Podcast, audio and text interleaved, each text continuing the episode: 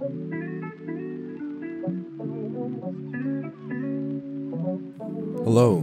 everyone. Hopefully, you're having and or had a wonderful day today. If you're new here, welcome. My name is Drew Joiner. I am the host of Beyond the Garment with your boy, me, Drew Joiner, and we're a little bit late on the schedule today with the episode, but we're we're still riding. We're still gonna get it in. We're still gonna get it in. I want to thank you guys so much if you're new for tuning in. It means a lot to me.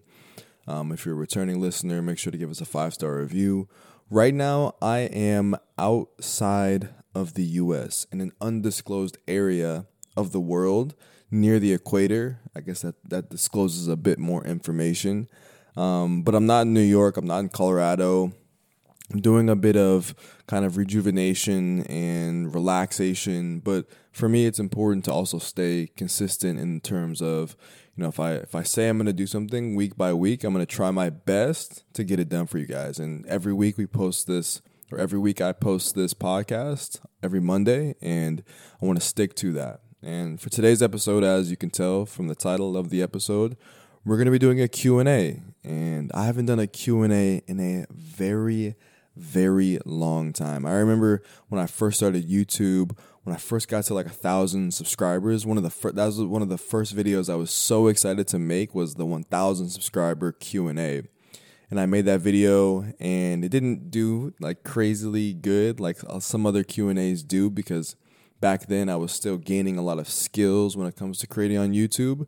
But hopefully it's been a few years since I've done a Q&A. Hopefully my skill set has improved and you guys enjoy the episode and enjoy everything that um, I answer from the questions you guys asked. So I have about 20 questions that I pulled from Instagram. I asked you guys to ask me questions via Instagram. If you don't follow me on Instagram, I go ahead and do that. We do weekly polls. I have questions. I got the short form content on there. If you enjoy like fashion but a little bit more like fast and kind of lighter pace, that's what Instagram, TikToks, um, Twitters of the world. That's what they're for. While YouTube and the podcast is more like longer form, getting to know me a bit more, getting to know my mind a little bit more, and then we can do Q and A's. Like there's no restriction on boredom or whatever it may be. It's just you and I, whether you're in your car, whether you're walking, whether you're doing, sitting, doing art, sitting, chilling, relaxing the sound of my voice is entering into your ear and we're just hanging out right now okay as as dramatic as that sounds but I have about 20 questions for this Q&A today. 20 questions that I think are fantastic and I know I'm kind of rambling a little bit, but bear with me here. The 20 questions that I have, I had a lot of questions that were about content creation. And maybe one day I'll just dive into I'll do a separate Q&A all about content creation, all about kind of like what it means to be a creator, what it means to a lot of people say, what does it mean to be an influencer? I love content creator as a term more than I like influencer, but I digress. Maybe I'll do a separate episode talking about that. If you'd like to see that, leave a five star review. Write down in the review you would love to see that, and I'll see it, and um, I'll definitely get some feedback on that. For the first question of the Q and A, this is by Ezekiel Valdez. It reads, "What got you into fashion and trying new things that you wouldn't do?" So Ezekiel, if you don't know, you know my story a little bit, um, I tell this a lot to people, and I, I mean, obviously, I'm going to tell it right now again. But I grew up in Colorado, uh, born and raised in Denver. And if you don't know Colorado, if you live outside the U.S., it's a state that just it has a lot of. Uh, it's known for being a beautiful place, right? It has the mountains, so we have the Rocky Mountains in our backyard. A lot of people think Coloradans live in the mountains, but we live actually down you know, in the foothills and down away from the mountains, and then you can see the mountains in the distance. That was kind of my experience. I would wake up, I would always see the mountains, I would see their beauty. I visited the mountains.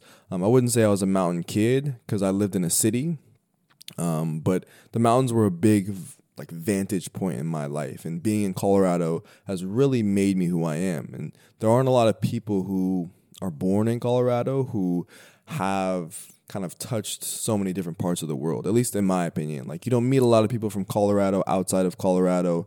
And in fact, you have a lot of people moving into Colorado who are not, you know, weren't born in Colorado. So there's not a lot of Coloradans out there. And if there are, typically you associate them with like a mountain man or a mountain woman.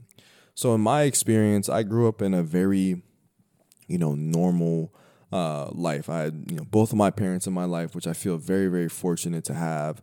Um, I, I, played basketball as a kid. Basketball and sports was a huge part of my upbringing because when I was young, I wanted to be in the NBA, like a lot of kids. A lot of kids, you know, when they play sports, they hear about the NBA, they see, and they begin to learn about, you know, what it means to have a job and what it means to live a fulfilling life and have a career. The NBA looks like a very promising option. I'll tell you that right now. I would love to be making millions of dollars playing basketball. We all would love to be making millions of dollars doing the thing that we enjoy most, which is playing a game, right? So, um, basketball is a huge, huge component of my life as a youth in Colorado. And one of the things that's really cool about sports is that as you play sports as a young person, you don't really recognize this until you get older, but obviously you're developing skills, teamwork, uh, hard work, work ethic, whatever it may be.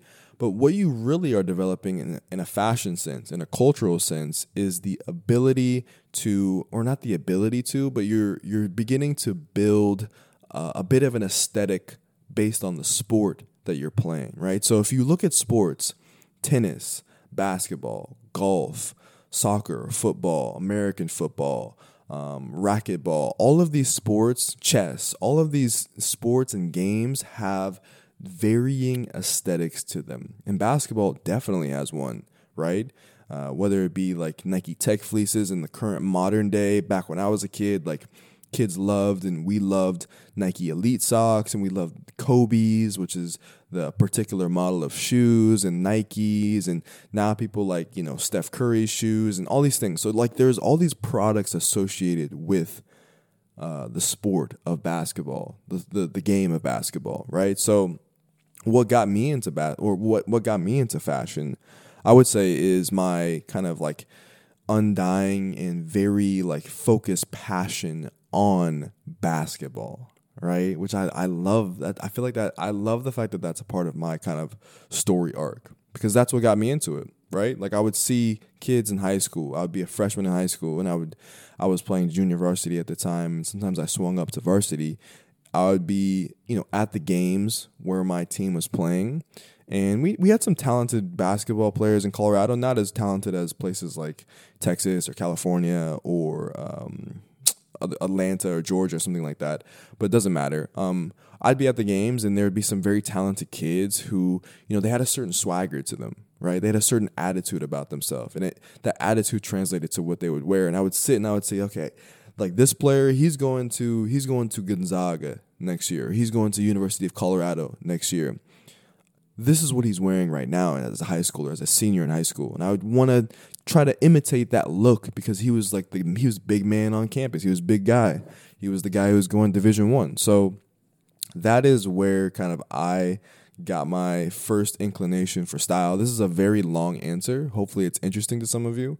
Um, it's a very long answer. This is kind of where I got my interest in fashion. Started with a lot with basketball sneakers and caring about basketball sneakers. I remember some of my favorites, like even as cliche as it was. I was a I was a young kid. I didn't have a lot of money, but I would get one pair of basketball shoes maybe every year, a year and a half, depending on if they tore up or not. But they would be like the Nike Hyperdunks. Uh, I went through many versions of the Hyperdunks. Um, went through like many even cheap outlet Nike Zoom Five. I don't even know the name of the shoe, but like these like low top. They were like the bootleg Nike Kobe's. So that kind of stuff was was really popular for me, and it kind of built my aesthetic value as an athlete. You know, in the school, people I would walk around and they, there goes Drew. He's gonna play basketball. He, he's a he, he's a kid who plays basketball, right?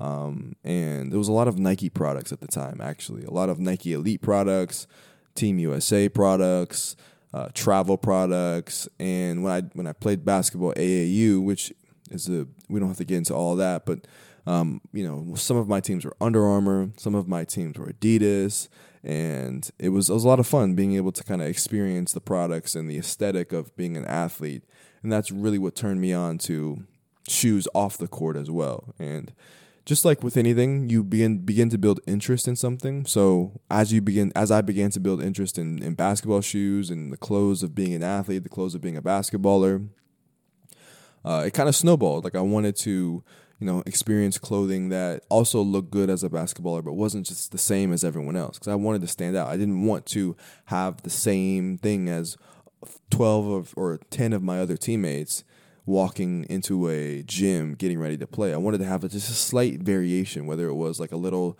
sticker on my bag, or whether it was like having a particular hat on, or um, having uh, different laces for my sneakers. All these kind of small things, but like looking back at them, these are the same things I do now when it comes to like styling aspects of my personal style, like having the keychain hang off my my denim. Like even though people judge me for that as being a bit weird, like I feel like for me, it's everyone. You know, anyone can get a pair of Japanese denim if they have the means to afford it. Of course, not just anyone. That that, that sounds a little bit brash, but um, but for me, like I like being able to have a little differentiation with my pair of pants, and you can differentiate by how you wear them, the accessories you use, um, how how they fade. That's a different story, but that is how I got into fashion. It was through basketball, and then it kind of snowballed from there, and sneaker culture was big for me. And then I started getting into brands like Aimé Leon Dore in 2016, 2017. And I was like, oh, this is so cool. This is not just Supreme.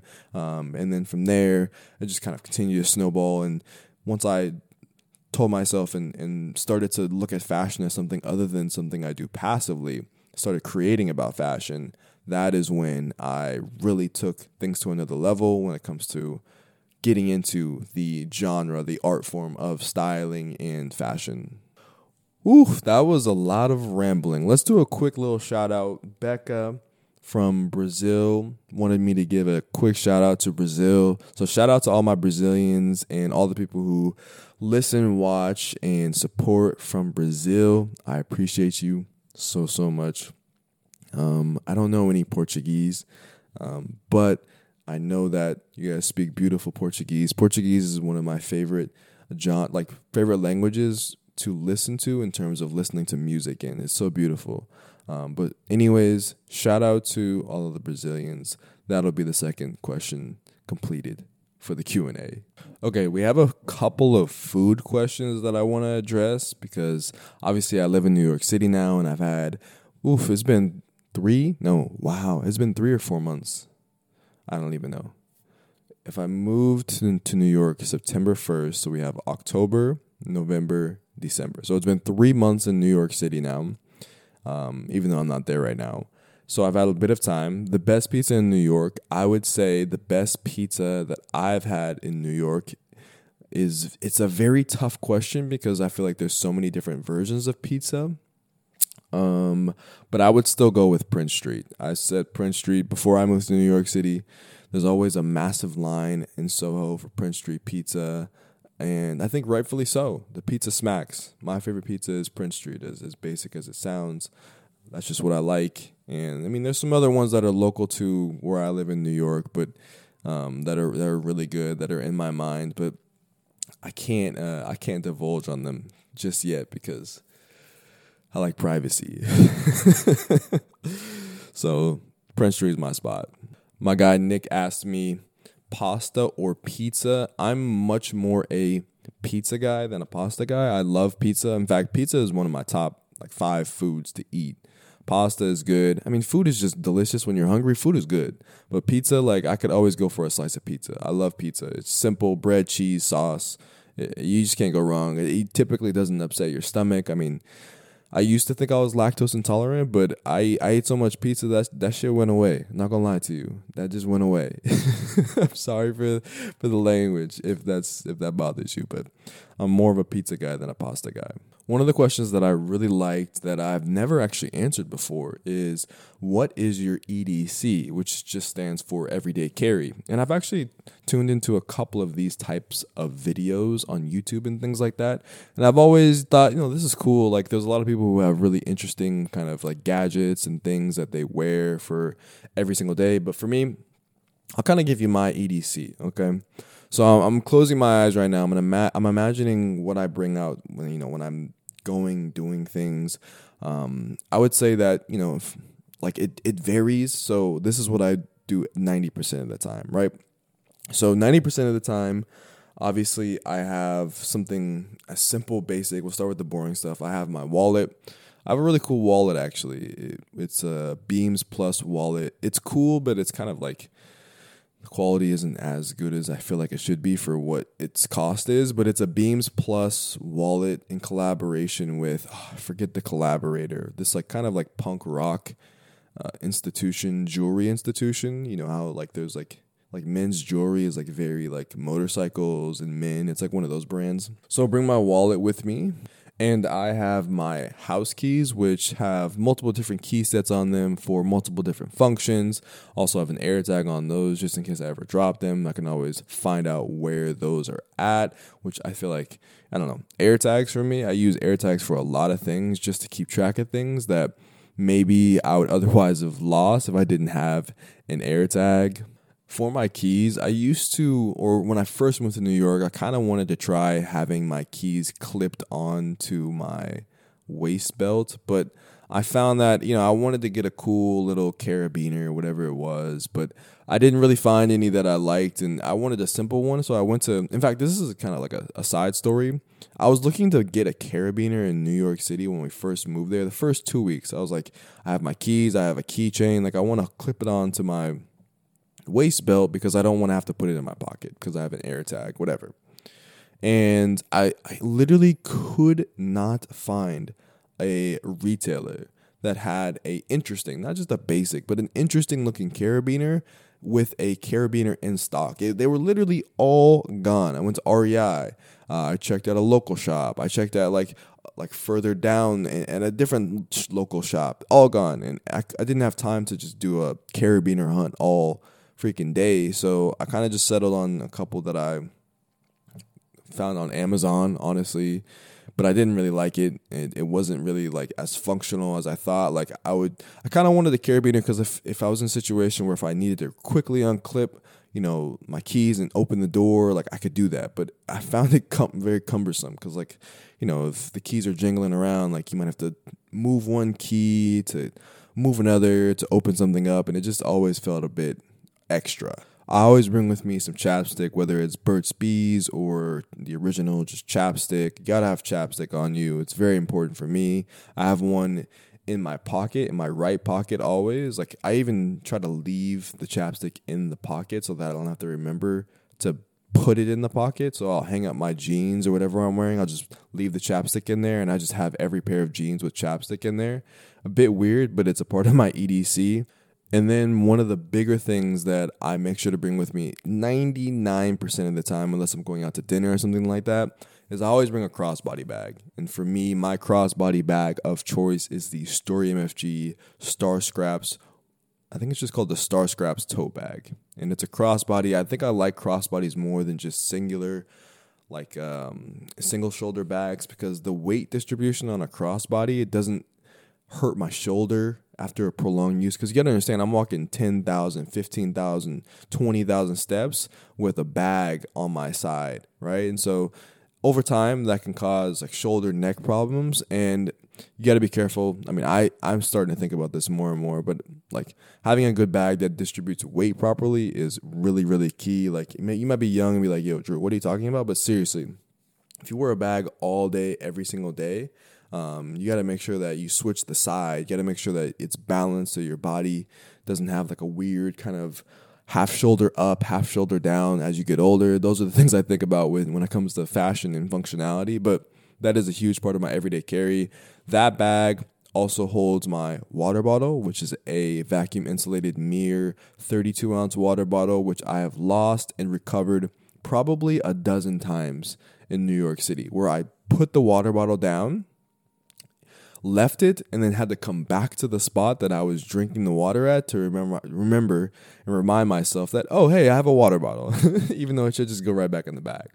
So yeah, those are that's I mean that kind of that kind of concludes my everyday carry. We have wallet, keys, bag, um, and then whatever I'm using for the bag. Like if I need extra bags because I'm grocery shopping, or if I need extra things in the bag, like a tripod, or if I'm creating content that day, my camera, whatever it is, I put those things in the bag, and it and it doubles as highly functional. So. But one of the things I don't like about the Story MFG bag, only thing I don't like is the fact that the bag doesn't really close as securely as I would want to, especially in New York City. Um, obviously, in New York, it's a very busy city. A lot of things going on when you're going in the subway, when you're traveling around. It's a lot to try to focus on your bag and everything else. And for me, having a bag that closes up means that no one can look into, see into, uh, be a bit, you know, curious about what I'm wearing, what I'm carrying inside that bag. And so recently, I just picked up a bag uh, actually for kind of the Black Friday time frame of things because it was on sale by Frizmworks. I can't remember the exact name of the bag. There's a lot of a lot of names that I go through, guys, and sometimes like my my brain hasn't turned on to the name of things. Um, but I just know it was from Frizmworks. It's this black bag that's also a crossbody, zips up to the top. Really, really cool. It's made out of canvas, which I kind of would have preferred leather because it rains and snows in New York, and you know, canvas. It, it's pretty good at kind of pushing water or wicking water away, but it does soak in. Another funny story: the first day I got this bag from Frizmworks, Lauren and I told Lauren I wanted to make a couple of videos, um, and so we went out. I put my water bottle in that bag, but I forgot to close the lid of my water bottle. So I, I just I filled up my full water bottle from the sink put it in the bag, and started walking around New York City. And guess what happened? Water was everywhere inside the bag. Luckily, I just had the water bottle in the bag and not my camera gear. I, I brought a backpack for that because I just wanted a backpack. And luckily, I did that because I started feeling water going down my leg. I was like, it, it's it's it's raining outside, but it's not raining that hard.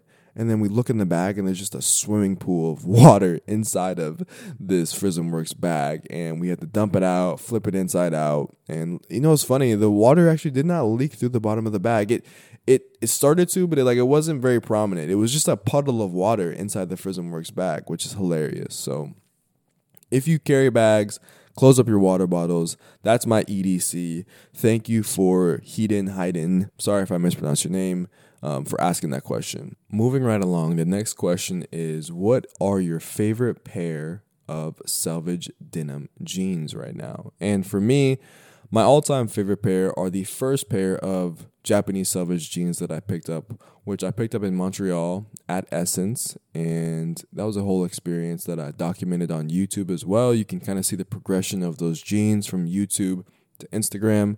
But the jeans I'm referencing are the Yohji Yamamoto five panel Japanese selvage wide leg jeans. And these are cool and special because, for one, I've always kind of been a not dark horse or in the closet, but I've always kind of liked Yohji Yamamoto.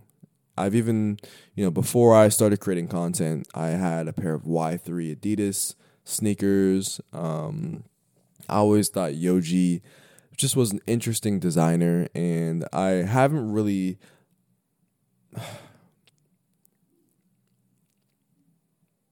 I haven't really explored what he has to offer for menswear as an adult as much because a lot of times he's a he's a designer, so like his designer price points are very very high, but for these jeans, they they also have a very high price point they were on sale for almost 80% off at the time at Essence during the summer of 2022. And I love these jeans because they have a straight wide fit. It's something that you don't often get with selvage denim, and the fabric's weight is such that it doesn't look weird or feel unnatural when walking in them. I believe they're 14 ounces. Um, I'm not sure where the denim is made by Yohji Yamamoto, if it's selvage, but I'd assume it's made in the same kind of facilities as some of these other more touted Japanese denim brands. The only thing I don't like about the Yohjis is the fact that, for one, you can't really find them anymore. Like, he made one run of these jeans and they just they vanished from the internet. I haven't checked in a while, but I have not been able to find them. So good luck finding them if you do find them, you're probably not going to find them for the price that I did, which is it makes me a bit sad because I would love for everyone to have a pair of these jeans. But regardless, those are my top, like tip tip top pair of Yohjis or tip tip top pair of selvage denim. Then I would go with the sugarcane Okinawas. Those are the pair that I've worn the absolute most. Those are the pair I like the most. And then recently, uh, from Blue and Green in Denver, I picked up the Oni Super Rough Secret Denim Straight Fit and those are also really really cool. I love the way that those feel. Those are like 21 ounces, they don't feel like they're 21 ounces. I tried on a pair of Iron Hearts that were, you know, 25 ounces, and those freaking feel like a coat of armor. So I like um, things that don't feel as heavy as maybe they're advertised to be, but you can still kind of brag about how I'm wearing 21 ounces of freaking selvage denim. Like, that's insane. But regardless, those would be my top three Yohji, Sugarcane, and then the um, Oni Super Secret Rough. How long does it take for you or for me to decide on an outfit? So for me, it doesn't take too long actually. Most days it takes about 10 to 30 seconds to decide on an outfit. I would say that's just every single day. Like I don't really think too hard about wearing a particular item or piece or whatever it is. I just wear what I typically wear, whatever I think is comfortable. If I'm in a groove, like I'll just wear the same jeans and switch up my top, um, and then throw a jacket on that I've been wearing if it's cold.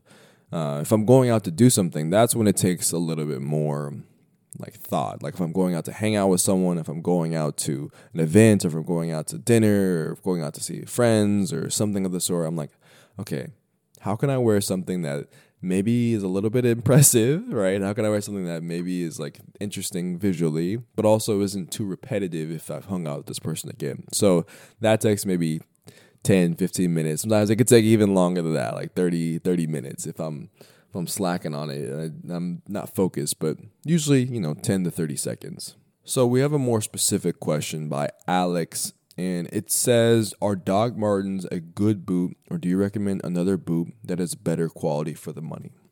I think Doc Martens for the money is or are some of the best quality boots.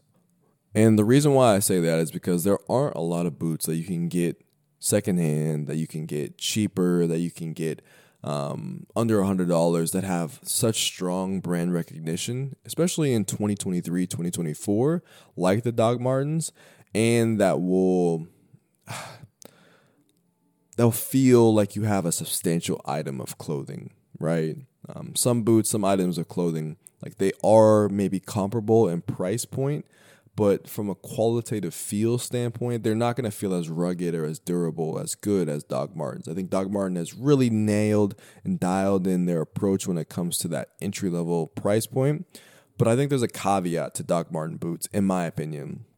And this is just my experience. Other people have had other experiences. But for me, I've never had a pair of, of Doc Marten boots, I'll be frank, but I've had their loafers. And um, the, just the leather quality on the loafer on the loafer has never really impressed me.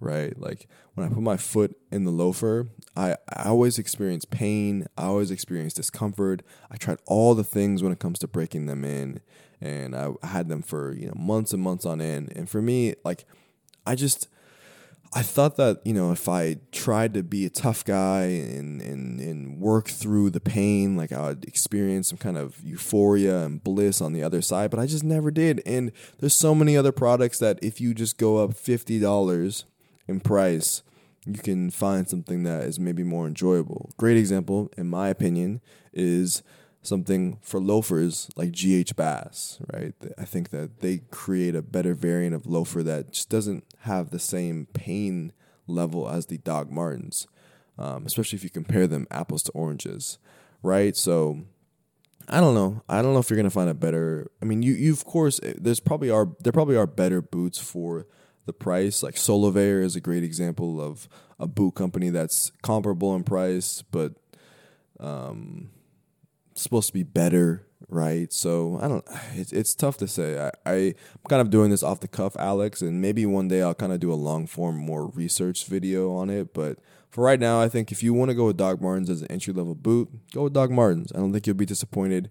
You might have a different experience than mine, in which your feet um, aren't in pain majority of the time, and maybe the boots aren't as painful as the loafers because with loafers they kind of rub against your ankle, and boots sit a bit higher. So don't know, but that's my kind of answer to that question. Tony asked me thoughts on collaboration sneakers from where they were five years ago today. I think collabs are in a fantastic spot when it comes to sneaker collaborations. To me, I think the last couple of years, ever since the pandemic, we've been in the best sneaker market that we've ever ever been in because prices for sneakers on resale have gone down. You have a ton, a ton of different collaborations going on that uh, vary from brands like New Balance, Nike, and Adidas to Saucony, Salomon, and Hoka. There, there's just so much available to an individual who likes footwear, especially more streetwear, more sneaker focused footwear than ever before. And as a consumer, that's fantastic. Having limited footwear, having limited access to sneakers is not as fun as a consumer. There's a lot of complaining that goes on. There's a lot of he has it, but I don't have it. Then there, there's a lot of bootlegging that goes on because of a result. And I think we're kind of also in that moment where things are still being bootlegged, but I think we're kind of falling away from ultra hyper hyper hype hyper limited items of footwear and now that there are so many collaborations that you know people can have a taste of so many different types of creativity um, especially working with a lot of these bigger brands which i think is really really cool i will play devil's advocate though and say that on the flip side of there being so many collaborations is that every collaboration that is done or that does get pushed out, it kind of makes collaborations as a whole less exciting as a whole, right? Like the more there is of something, the less kind of uh, the less kind of wait, I'm gonna find my word. I'm gonna find my word. What's the word I'm looking for? The more you do it, the less special it is. That's what I'll kind of boil it down to. Doesn't mean that collaborations are better or worse, but just the more you see the sunset, the more you uh, have that particular thing, the more or the less, excuse me, that it becomes like a very special moment because you just do it so much, right? So I don't know. There's that aspect of collaborations as well. Someone asked, What is the best puffer jacket in the $450 USD budget range? I'm going to just tell you this. I think that the best kind of the one that I'm going with for this fall winter. I'm gonna go with the North Face Nuptse puffer jacket. That's the one I would say. It's under four hundred fifty dollars. I think it's like three thirty. So you save yourself a little bit of money, and you can buy yourself a nice pair of boots with it. So there you go. What is the most expensive item or piece in your closet? Now, looking at my closet, looking at my wardrobe, I don't usually buy things based on the fact that they are one's expensive or it's the more expensive it is, the more valuable it is from a style standpoint. You can style things that are very expensive uh, to be better than very very expensive things. But since you asked the question, the most expensive piece in my closet is a Story MFG Star Scraps Wharf jacket, which is made out of recycled star scraps and natural dyed fabric from Story MFG. It's a really, really stunningly beautiful jacket. If you've ever seen my intros on YouTube, I had an artist create a kind of illustration cartoon of me in that jacket, but it's kind of like red, orange, yellow, greens, that kind of thing. That piece is the most expensive piece, and it retails for doesn't retail for. I'm not gonna say the price actually. It retails for a lot. Okay, it, it's not the cheapest item. so, favorite musical artist or album? I just got finished or just got my Spotify wrapped back, which this is a great question. For a long time, I was an Apple Pod or Apple Music listener. I used Apple Music for all of my music, and last year I finally got Spotify, and I got Spotify because my girlfriend had Spotify, her fam had Spotify, and all the people who, well, like not all the people, but a good chunk of the people uh, I spent time with had Spotify. So I'll give you my top artist, okay? Top artist number one is Drake. Number two is Men I Trust. Number three is J. Cole. Number four is Tyler the Creator. And number five is 21 Savage. That's my Spotify wrapped. My top songs were Broke Boys, Count Me Out, uh, everything that I don't even know the song cuts off. We have close and we have spin about you. So I'm a pretty heavy Drake listener. I'll just I'll put that out there. I don't really care to say anything like uh cliche or whatever it may be. Like I, I I like listening to Drake. I just do, right? Like it's just I enjoy I enjoy Drake. So um but also, you know, I've been listening to a lot of Men I Trust as well and I in terms of favorite albums, like I've actually really enjoyed um, for all the dog for all the dogs. I don't know why I hesitated. I've been enjoying Drake's new album for all the dogs. I'm a big Drake guy. Um, never been to his concert. Never really want to go to his concert, but just been enjoying that. And yeah, that's kind of my music taste. If you were curious, music is one of the things that, for whatever reason, I don't really speak about on a high level. Like, like I can't really explain, and I haven't. Maybe I just need to explore this part of my uh, creativity and my interests more. But like, I can't really explain what it is about certain artists' music or things. Like, I, I also listen to a lot of like oldies but goodies. Like, I listen to a lot of old music as well, whether that be like like Frank Sinatra or Miles Davis or uh, Al B. Sure or just just old like old like things my parents would show me from their generation that they would listen to. Um, but I also still listen to a lot of like Drake, obviously. So yeah, um, music is so so good. I love music. Music is one of the things that helps me get through so many days, and I probably can say the same. You probably can say the same for your life too. If music is is a big part of all of our experiences here on the globe. Places that you'd like to visit to travel in 2024, a top five, if you will. Okay, let's see. Let's see. So, right now, I am in an undisclosed area of the world uh, new country, which I feel very, very fortunate enough to travel to see a new country. Let's rattle off a few. I think number one, I would love to visit the country of Switzerland. Switzerland for me is a top country I'd love to visit. My girlfriend's family is from Switzerland. I've always wanted to visit that country. I've heard a lot about it. Obviously, it's a very famous country. It's very clean. It's very expensive as well. It's very beautiful. So, um, Switzerland's up there. Number two, Japan. I mean, I've never been to Japan, guys. I've never been to Japan, even though I am inundated and in love and infatuated with Japanese culture and, and everything that that offers. I would love to go to Japan. Um, South Africa, never been to the continent of Africa.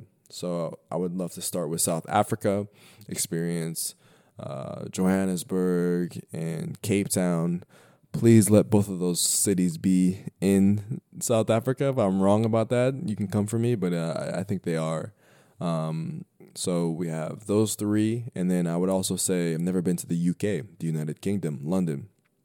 That's a place that is very interesting to me. I would love to go, love to visit that country, um, in London in particular. And then last, I would probably say it's a tie between Belgium and South Korea.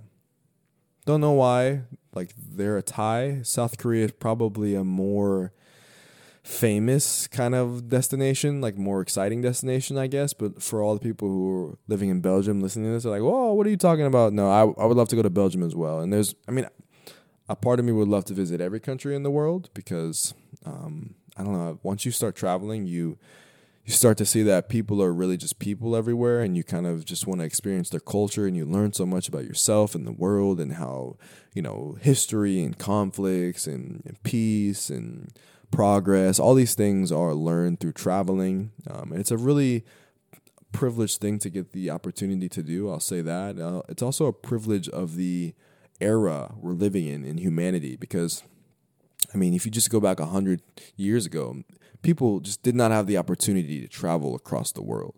And now cultures, families, civilians, citizens are all connected in this kind of global world that we live in, which is cool. Next question is what makes someone stylish? And I think for me, style comes down to more so than the clothing that you wear. It comes down to how you carry yourself and the small details that either you make obvious or make subtle within your outfit, right? I think, you know, and also I would say that it's important to have proper fitting clothes, right? If your clothes fit you properly and you have small details that are either obvious or subtle in the outfit, and then you carry yourself with confidence, to me, if, even if you're wearing a t-shirt and pants or a t-shirt and shorts, I'm gonna perceive you as stylish, right? Also, we all have a bit of bias in terms of what we like and what we don't like. There could be certain pieces that someone wears that, for me, I'm like this person is. I can see them as stylish, but they're not going to be as stylish as another example of something that I like. And a lot of times, we're a bit selfish and a bit kind of one sided when it comes to this. Like at least I am, in the sense that like I like seeing fashion and outfits that um, I'm a fan of, right? So like I of the, of the things that I'm a fan of. So if I see someone wearing Japanese denim, if I see someone wearing a particular type of like layered piece, if I see in women's wear, if I see like a particular silhouette, if I see a particular type of footwear being worn, like I'm gonna be like, yo, that's fire. Versus maybe there's other elements of things that I'm like, this is stylish. I can recognize it as stylish, but to me, like what goes above maybe one genre or another is what I like right? And I'm not gonna say what those things are because I obviously like I want everyone to enjoy and wear the things that they enjoy, but we all have kind of our personal things and interests that pull us towards one direction over another. Next, perfect kind of segue into this next question is how do you feel about your style right now? For me, I think my style is in a good spot. I'm happy with my style. Um, of course, I'm in in six months from now, I'm going to look back and say, "Damn, my style is not it six months ago." When we get to June 2024, and be like, "Yo, I don't know what I was doing late 2023. Like that was not it." And it's a thing that always evolves as a human being, as a person. I'm always changing. My interests are always growing. I'm gonna be 26, heading into 27, and you know, there's gonna be things that are I think are more important in 2024 than I do than I did in 2023. And I think that's important. Every human being has an evolution of thoughts, minds, feelings, and character. So that's going to reflect in my personal style. But right now I feel pretty good about it. There are some things that I would love to improve. I would love to really dial in what it means to dress well for myself, which is being able to have a lot of really tastefully orchestrated pieces that are layered properly, especially in the winter. A lot of staple pieces that just look really, really clean and classy. And even if I'm not trying, the the fits can look really good because of the fact that I have um, a very high level of understanding of what it means to be and look stylish. And as things evolve and change in 2024, when it comes to trends, popular opinion, all of those things, I think it'll be reflected in how my style will evolve as well. So, but I feel good. I think it's important to feel good, but always be a little bit hungry for change and hungry for more. All right, so we have five more questions left. Thank you guys for kind of being here with me, listening in. Um, it's been fun. I haven't done a Q&A in a minute, and this one's been exciting to kind of just kind of go through my thought process on things. Question I got asked was, what has been something you took from basketball or took oh my gosh can i read? I'm going to restart that. What has been something you took with you to your professional life from basketball? And they added a part two that is not work ethic. Hmm. I'll say this. I think there are two things that I think about a lot, even still to this day. Every time I pick up a basketball, I think about these things because the, the memories and the, the the moments in my life flood back into my brain. But the first one is um, dealing with failure. In basketball and sports, you fail so much. I, I, mean, I remember times when I was playing, guys, whether it was I was a middle schooler, high schooler, college athlete, where after I would perform and I knew I did not perform up to standards, I just felt like crying like no other. I'm serious. I felt like just bawling out, like so angry, so upset at myself for not stepping up to the plate and stepping up to the moment. And those are things that happen just all the time in sports and basketball where you get so upset because you didn't do the thing that you wanted to do. You didn't make the shot, you didn't make the play, you didn't do it. And you know, when you translate that out of sports and you you grow you you know grow from that and now you're in a professional setting, on YouTube and social media, like I failed just as much, just as much. But what's crazy is that in the moment of when I was playing basketball, when I played basketball, like the failure seemed bigger than it does when a video flops or when um, I post something and it doesn't do as well or when I try something and it just doesn't work. That failure doesn't suck as much as when I was playing basketball and I put everything out there. I put my entire energy out there and then I failed. So I, in a way, like the failures of basketball prepared me for the failures of life um, much better than anything else. I don't, I don't know why. But that's just something that I definitely took away from from the game. And the second thing that I took away from sports and basketball in general is just comparison, right? uh, a lot of times we say, and I saw, and look at, I don't know if you guys know Keezy. I follow him on Twitter. I follow him everywhere, but he just tweeted something that says, "Comparison is a thief of joy." And we've all heard that quote before. Comparison is the thief of joy. When you play sports, it's about competition, and competition is naturally at its core about comparison. Are we gonna pick this guy or this guy? Are we gonna go with him or him or her or her? Right? That's what sports is all about. And so it's just another thing that I took from the game where, you know, there were moments where, damn, I felt like I performed better than this player and I still didn't get the opportunity. In fact, there are moments where I know I performed better than this player and I still didn't get the opportunity I felt like I deserved. And that kind of burned me up on the inside, right? That that made me upset and put a little bit of fire and a little bit of not revenge, but like a little bit of like vengeance in how I move through the world and how I tell myself that I'll never live my life without leaving no stone unturned if I'm trying if I'm trying to do something, right? So like one of the things that really helped me um, move through um, kind of like a weight loss journey that I went through over the course of 2022, moving into 2023, is that like I would always reference moments when I played basketball when working out so I could get the physique that I wanted to wear the clothes that I feel like that fit me in a, a, particular type of way, like those kind of things. Like maybe it's a bit of an unhealthy approach to things, but regardless, um, those moments, those memories helped fuel me to uh, change my life. And so I am very, very thankful for going through those things, going through those hardships, even though they weren't true hardships. They weren't like, you know, what some people are experiencing in the world right now. I feel very thankful that I went through those athletic hardships so that in my professional life, when the hardships come, which they always do come, I can handle them and know that I've made it through these things that were even tougher in sports that I can make it through in life as well. Any other passions besides fashion is the next question. And yeah, I have a lot of passions other than fashion. Um, one of the things, I mean, I tell people, not tell people, but one of the things I think about is like, I love basketball. I grew up playing basketball. You would look at me and say, this guy's an athlete. But in reality, like, I'm a nerd. Like, I am a freaking nerd. And my girlfriend and I, we joke about this all the time.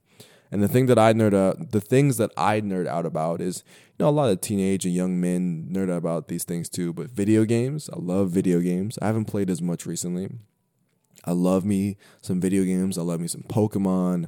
Uh, I love Call of Duty, Halo, Rainbow Six Siege, like Fortnite, all the games. I love all. I love. I love video game. I love every single video game. I'm not gonna lie to you, except for like horror video games. Maybe maybe there are probably a few that I like. I in fact I like um, Friday the Thirteenth. That's that's a fun game where like you play as Jason, um, and you get people. But video games is a big one.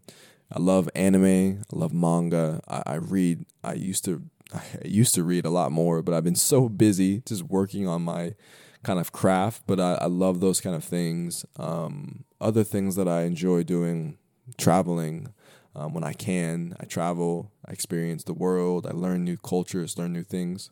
So those are like some of my additional passions.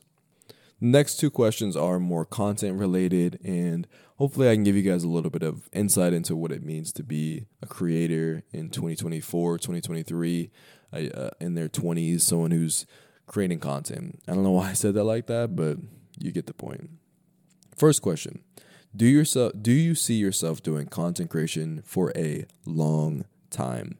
I'll answer that and I'll make it quick, relatively quick.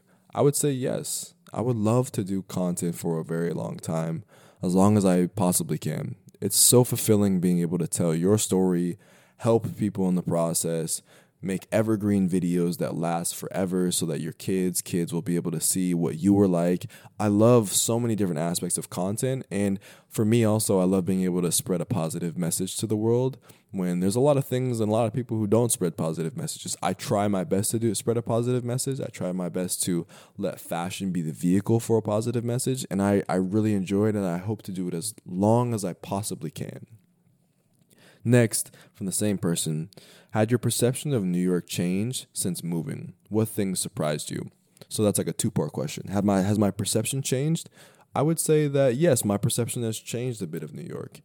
Um, it's weird to say, but you know, when you travel to New York uh, for a short amount of time, you do a lot of the touristy things first. And I traveled more times, and I did more kind of nuanced, very specialized things. But living in New York, you begin to see why it's considered one of the greatest cities in the world. That's that's what I've gained, right? Like I always thought New York was awesome, but now I see it as just a place that's incredibly, incredibly diversely awesome for tons of reasons. From its public transportation system. I mean, you guys got to understand. Like people might you might complain about public transit in New York, but go to any other state, go to, go west of the Mississippi, and you'll see how poor public transit is in the U.S. In my home state, Colorado, it is basically a negative public transit.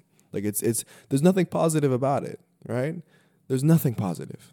The best thing I had about public transit in Colorado is that when I went to school, when I was at University of Denver, we would get a free RTD pass, and the light rail would take us from where we were in Denver to downtown Denver, and it was about I want to say like four or five stops and you could get on get off at Union Station and walk around downtown Denver. But you had to be a college kid on campus. It was it was horrible. It was horrible. Um, that's the only time I ever used it. Right, so you got to understand that. Um, public transit's awesome. The diversity of people, amazing. You see people from, you know, Tajikistan, and, and you see people from uh, India and uh, Turkmenistan and Africa, places in Africa, Sud- I mean, just everywhere. You, you experience so many different types of people that I think it's beautiful. It's it's a true melting pot of cultures. Italy, Polish, German, um, so many different Swiss, American. Like it's just so much, so much. And then if you go to you know you go to the Harlems and the Bronxes of the world, like you, there's so much like rich black culture as well of people doing really beautiful things. I love New York City, man. I truly I have nothing I mean there are bad things. There's rodents, there's smells, but like for me like the I guess I have the fog, the the rose tinted glasses on still. I still I think New York is awesome and the fashion, it's just everything about it. It's just beautiful. It's a beautiful freaking place, man. The best parks in the world, the most history, the most appreciation for landscape, the most appreciation for architecture, art, just everything about it, man. Just everything. What has surprised me, if there's anything that surprised me, what surprised me is at times, not all the times, some people aren't the best, but at times how kind people are. I've had several conversations with random older, younger people at Central Park by myself and just had some of the most beautiful, most enjoyable conversations that I've ever had in my life. That's what surprised me. Is how kind. If you open yourself up to people, people will open themselves up to you. If you're kind, they will be kind back to you. That's been my experience in New York. Last two. Do you ever have imposter syndrome? Shout out to Laura for asking me this question. Been a long time friend of Laura. Um, imposter syndrome is, I think, okay, let me backtrack. I think imposter syndrome is something that once you enter into a certain level, and I'm not saying I'm at this level, but I've had an opportunity to like be in rooms with like executives and just crazy people, like celebrities, like just crazy stuff. And I think everyone feels a bit of imposter syndrome. It's just true. Like you sometimes you you go from and this is my experience. I went from literally filming videos in my room in Colorado to like being able to to sit with Pokimane. Like and, and so like when you have a moment like that or like being able to like sit with like the head executive at Dyson, like just crazy stuff. Um being when you have moments like that, um of course you feel a bit of imposter syndrome. But you know, one of the things, another things I've learned from life in basketball is that you just you just don't let it show, right? Like you you you act as though that you know it's another day, it's another walk in the park, and I think that the fact that I played Division One basketball, the fact that I had some pretty crazy moments when playing Division One, where from meeting Chauncey Billups to meeting Steph Curry and Kevin Durant and um, having a lot of NBA type players come to our gym and play Trae Young and practice and things like that. Those moments kind of help prepare me for the moments where I met bigger personalities in fashion and in social media and in content creation. And what comes down to it is that everyone's just a human being at the end of the day. So, and if you realize that everyone's just a person, you just realize that like you know, everyone has fears, hopes, wishes. You can kind of just work on their more human side than versus building them up to be this big person that has all of has that has done all these very successful things, right? For the final question of the Q&A, Aldrin asks, "What are you most grateful for this year so far?" And I love the fact that this question was asked. I love ending on a note of gratitude because I just posted on my story gratitude. One of my favorite words, one of my favorite thoughts is just to be in a thought process of gratitude. But for me, there are three things that stand out to me as like what I am most grateful for. The number one thing I have to start with is my family and my like the people I, I love and care about. My mom, my dad, my girlfriend, um, my family. Those people are always going to be what I'm most grateful for because without them, none of my life, none of the enjoyment of my life would be there because I would have no one to share it with. So I have to thank my mom, my dad. I'm grateful for them. And I'm super grateful for Lauren as well, who through the last five years of dating each other, five years has been crazy. Um, she's always been someone who's been a rock for me, always believed in me, always helped me, always been there for me. Can't thank her enough. Love her for that. Um, and it means a lot to me. I would also say the second thing I'm most grateful for is the audience. The fact that there are so many wonderful people who tune in, who listen. You guys who are listening right now, I cannot thank you and be more grateful enough for you, your kindness towards me, the way that I've tried to instill kindness and gentleness and uh, education in the content, and you've probably gone out and shared it with people that you care about, or you've used it for gentleness or kindness or positivity in your life.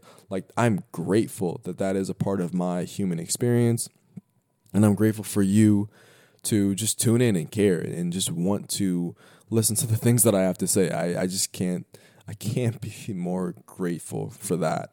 Um, and then last, I would say I'm grateful for all of the creators, other creators, from Alexandra Massey to Charles Adaroma to Jeffrey Trobajan to um, Owen Hyatt, so many different people, Ray Mia, Devonte Ivory, so many folks who inspire me um, to do what I do, who create beautiful works of art, create beautiful clothing, and just do a fantastic job of making the world more beautiful in whatever way that they possibly can. So those are the three things I'm grateful for this year.